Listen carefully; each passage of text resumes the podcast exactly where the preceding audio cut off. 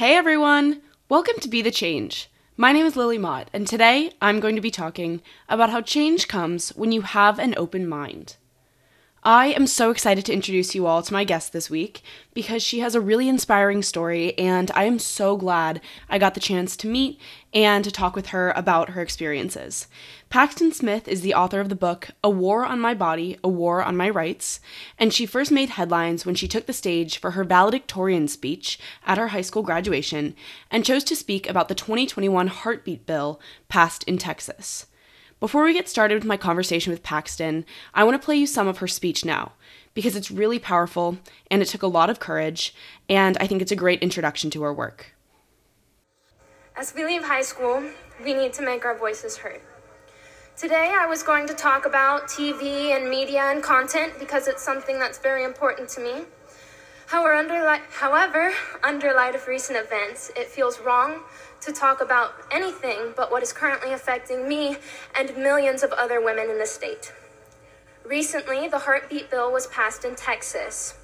Starting in September, there will be a ban on abortions after six weeks of pregnancy, regardless of whether the pregnancy was a result of rape or incest. Six weeks. That's all women get. And so before they realize, most of them don't realize that they're pregnant by six weeks. So before they have a chance to decide if they are emotionally, physically, and financially stable enough to carry out a full term pregnancy, before they have the chance to decide if they can take on the responsibility of bringing another human being into the world, that decision is made for them by a stranger a decision that will affect the rest of their lives is made by a stranger. I have dreams and hopes and ambitions. Every girl graduating today does. And we have spent our entire lives working towards our future. And without our input and without our consent, our control over that future has been stripped away from us. I am terrified that if my contraceptives fail, I am terrified that if I am raped, then my hopes and aspirations and dreams and efforts for my future will no longer matter. I hope that you can feel how gut wrenching that is. I hope you can feel how dehumanizing it is to have the autonomy over your own body taken away from you. And I'm talking about this today, on a day as important as this on a day honoring 12 years of hard academic work, on a day where we are all gathered together, on a day where you are most inclined to listen to a voice like mine, a woman's voice, to tell you that this is a problem and it's a problem that cannot wait. And I cannot give up this platform to promote complacency and peace when there is a war on my body and a war on my rights a war on the rights of your mothers, a war on the rights of your sisters, a war on the rights of your daughters. We cannot stay silent. Thank you.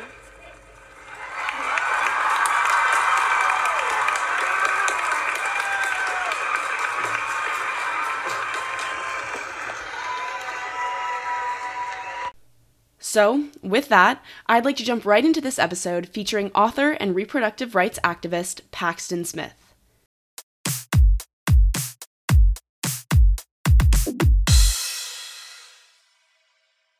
My name is Paxton Smith. I'm a reproductive rights activist and musician, and a student at the University of Texas at Austin currently.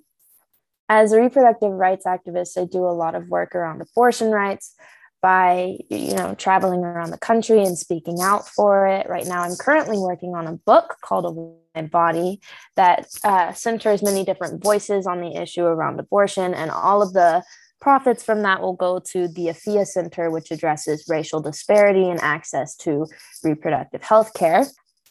In addition to that i also work on the board of directors at WRRAP which is the largest national abortion fund in the states And then let's see, as a musician, I'm currently working on a single right now that I'm hoping to drop soon. So that's me.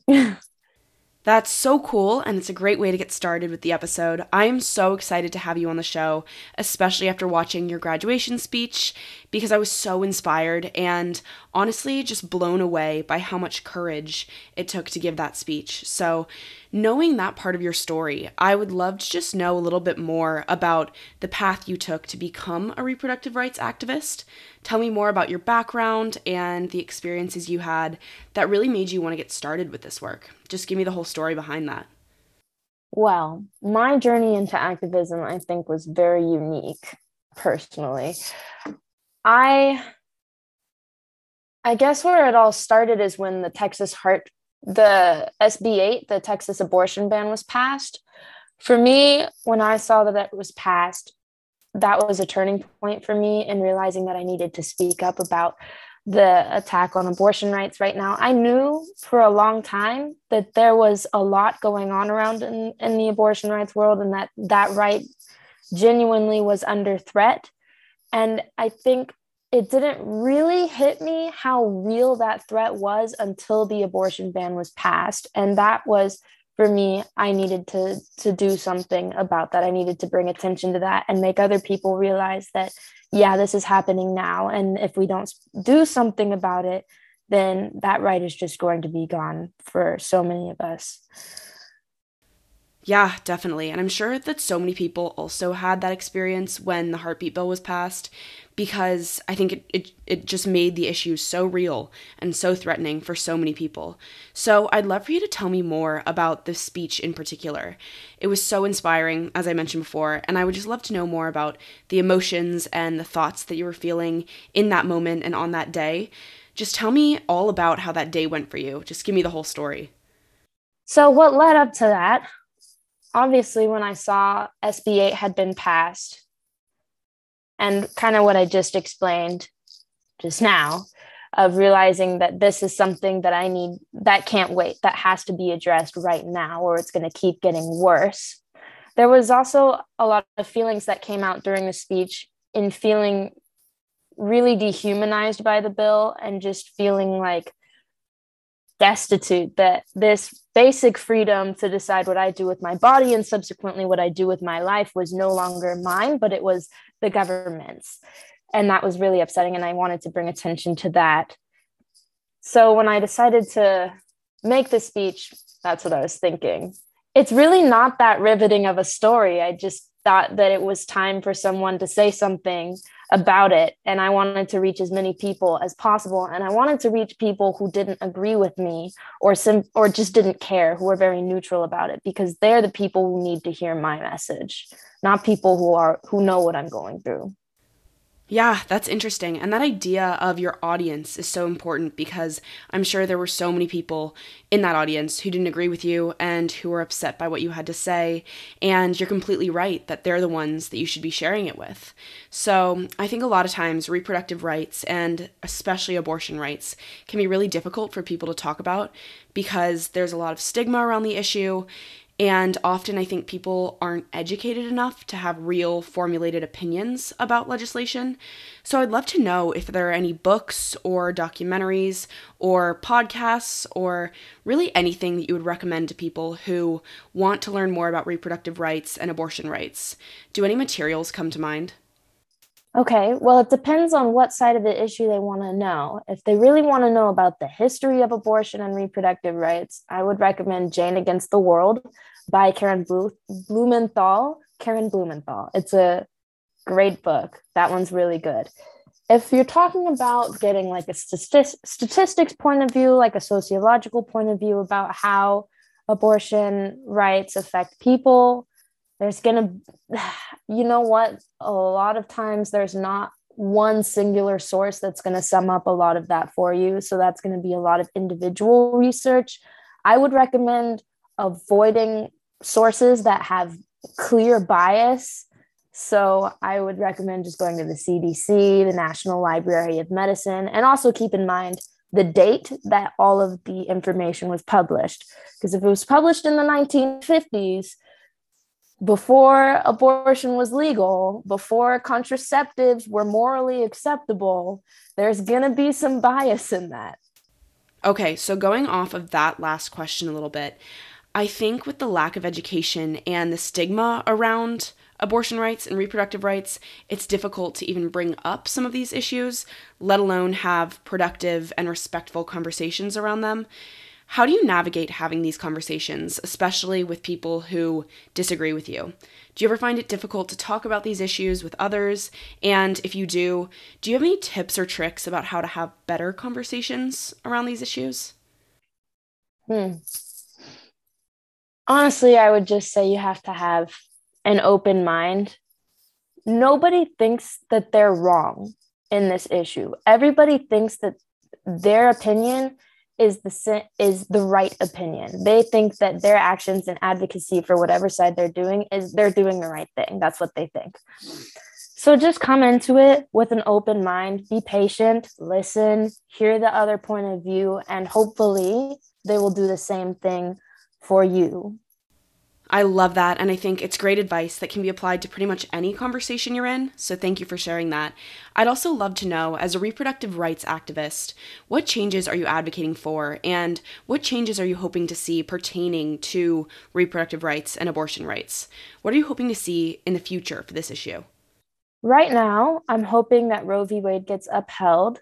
At the moment, there's a a case in the Supreme Court Dobbs versus Jackson Women's Health, Mississippi essentially passed a 15 week abortion ban and they asked the Supreme Court to overturn Roe v. Wade.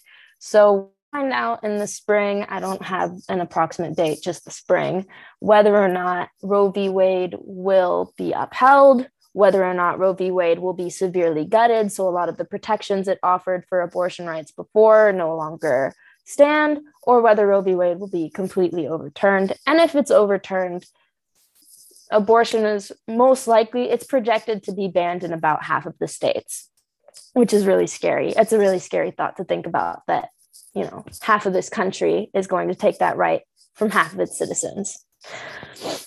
So what I'm hoping for is that Roe v. Wade will be upheld. And if it's not upheld, then I would hope that states would individually try to codify abortion rights into their into their state laws which basically would mean that abortion would be protected in that state regardless of what happens elsewhere Okay, so if there was one thing that you wish everyone could know about reproductive rights, abortion rights, about the issues that you're advocating for, what do you wish everyone could understand about those issues? Does anything like that come to mind for you? What I wish everyone would realize is that what what at what point you believe that a fetus or an embryo is a living person, it's highly subjective and it is a matter of personal belief. And if you believe that a fetus is a living person, you are in no way obligated to have an abortion. If you want to have a child, go for it. But at the same time, you can't use your beliefs and expect everyone else to follow them. This is America. We have a freedom of belief. We have a freedom to act in accordance with our own beliefs, and no small group of people's personal beliefs should be applied to everybody else's lives, especially in such a crucial and personal way. Okay, I think that's all great advice, and I'm going to ask you for some more advice with this last question. Lots of young people, particularly college students, want to create change and they want to make a difference in the world, but they may not know how or maybe where to get started. Do you have any advice for those people who may be listening? Yeah, I think a lot of times we look at activism as this thing that's bigger than ourselves, that it's just this huge title. Like it's in, you look at it and it's so intimidating to be like, I'm going to be an activist. It's it's much simpler than that. Honestly, if you want to start and make a difference, you don't have to be this big kick ass activist doing all the things. That's not, it's not likely that anybody's going to be doing that unless you're Greta Thunberg. So just start small if it's intimidating. Start conversations with people, friends, family. Post some things online, resources that you think would be useful for people to know vote that's an easy one. Go out and go to a protest. Help organize a protest. You don't have to do everything.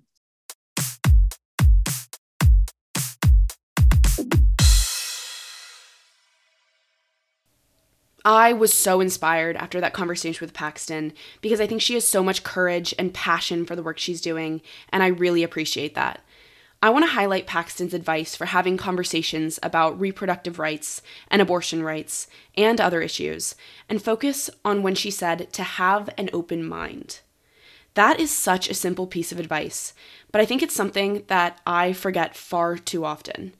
We can get set in our ways and we can get so committed to what we think is right, and often we completely discount or refuse to even consider other people's ways.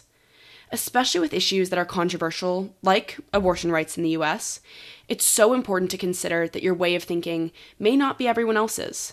And the best way to learn and the best way to grow is to listen and respect the opinions of others, because change comes when you have an open mind.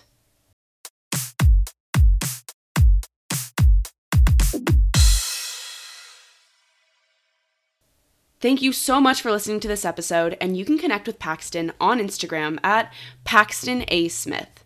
If you want to talk about anything I mentioned, please reach out to me by email at lily at bethechangepodcast.org or on Instagram at bethechangepodcast. Tune in for my next episode, but until then, be the change you wish to see in the world. Bye, guys.